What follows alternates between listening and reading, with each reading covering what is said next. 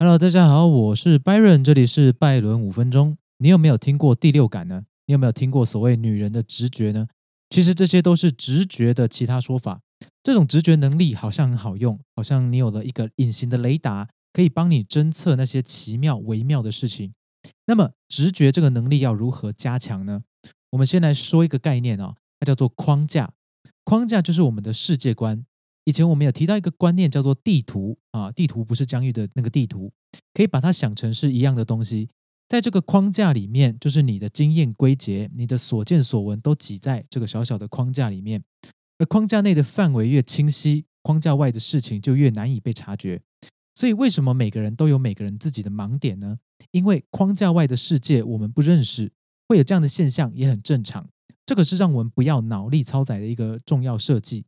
这话怎么说呢？在个人的判断能力跟上以前，假设我们没有框架来固定我们眼中的世界，那么我们接受到的东西就会非常的大量，而且它们很杂乱，互相还有矛盾。如果这个时候我们找不到可以依循的一个准则，就会感到不安，而且混乱，连日常生活的判断都会变成史诗级的挣扎。连中午要吃什么都会感到困难的你，如果连基本的框架都没有，那你的生活很可能会在犹豫跟困惑中度过。那么框架的表现形式，往内化成信念，往外展现在直觉，而直觉就是我们这次的重点。我们说框架里面是我们的经验归结，但直觉作用在生活中，其实呢是有很大的机会让人越来越容易犯先入为主这个错误的。原因是因为证实性偏差的存在。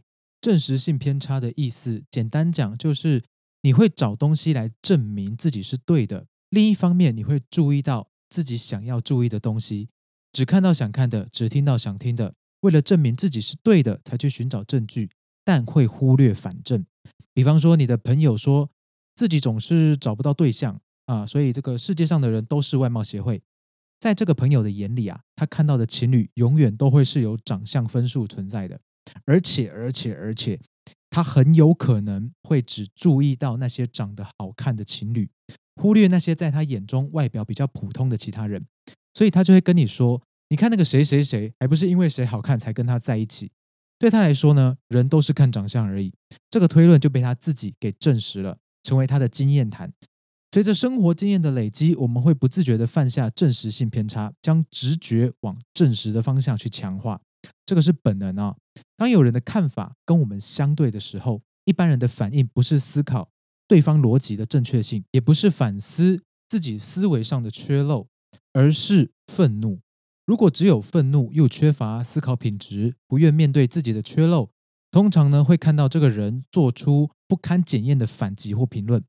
虽然我们可以看到很多人啊脆弱，但因为抱团的人数过多而形成强大力量的例子，这也许体现了团结力量大的美好。但对于追求成长与进步的个人，比方说正在听我废话的你。我们要知道，这个心理特性将会是阻止你变得睿智的障碍之一。我们来举个抱团毁三观的例子，相信各位都有听过很多的这个大师、老师、政教名人，在这些人的周围总是有相当量的拥护者，有些甚至有神话领袖的趋势。而我们也总能找到啊，这些被神话的故事里面，总有那么一些些不太协调的地方，总有那么一些些不堪一击的逻辑破损。甚至有不少反向的事实例证正在发生，打在脸上的巴掌印还在发烫。但只要当事人或当事组织不把事实当一回事，继续的强化信众的信心，甚至不需要去解释，不需要拿出实际的证据，通常呢，他们都可以毫发无伤，因为相信他们的信众啊，我用信众来形容这些拥护者，会自己去找资讯来证实自己的信仰、自己的认知是对的。外面的那些人都是坏人，一定是他们造谣，一定是他们耍手段啊！我们的领袖，我们的谁谁谁，我们的观念，我们的方法才是正确的啊！这种情形我们常常看到，而混在这个团体里面越久，他的信心就会越强，他越无法自拔。那么，为什么有时候会看到一些很奇葩的事情、很神奇的人物，或是胡烂嘴的人，一再的做出看似可笑的言行呢？各位朋友。那个不是对大众的回应，那个也不是对社会的冲撞，那些言行是做给他们的拥护者看的。外面的人怎么想，其实并不重要。这也是他们之所以能够成为被神化的对象，或把某些人事物神化的原因。他们充分的利用了正实性偏差还有抱团的惯性，就算里面有少数人的看法开始不一样了，他们也没有办法去影响到原本的团体。根据八十二十法则啊，会有大概八成的普通人没有办法接受自己的信念被质疑，剩下的两成里面有八成会沉默，有两成会安静的离开，而有很少数很少数会站出来说话，变成他原本团体眼中的反派。直到这些人的影响力够大，或他们原本的影响力就够大，他们才会被重视，被当成敌人或是明灯。但我的重点不是在这些少数人上具有思考能力值得鼓励，而是如果各位有能够影响群众、蛊惑人心的能力，你只需要影响到某个数字的群众，或累积力量到某个程度，剩下的就是维持你自己的形象，保持你的一贯言行，你的拥护者就会自动的为你行动，为你说话了。而如果你成功了，不要忘记照顾小弟，赞助斗内带我飞啊！感谢感谢。好，那么到目前为止，你已经了解了证实性偏差是什么了，你也很了解我们身上都有这个特性。那么要如何增加直觉的可靠性？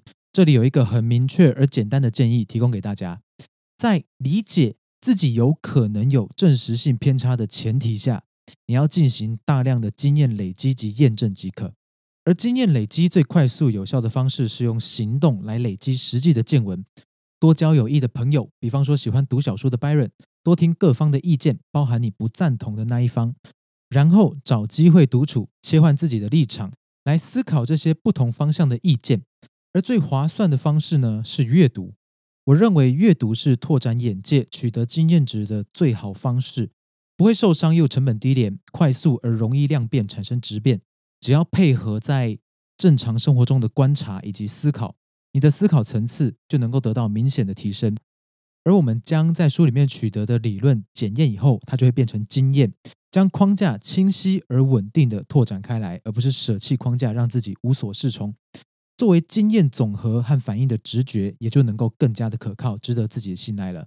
希望这期呢能够帮助努力成长的你注意到身上的盲点，减少成长的受限。这期的学习分享就到这边，这里是 Podcast 拜伦五分钟，你也能够在这个 YouTube 上找到我，欢迎跟我分享你的任何心得。我是 Byron，我们下一期空中再见，拜拜。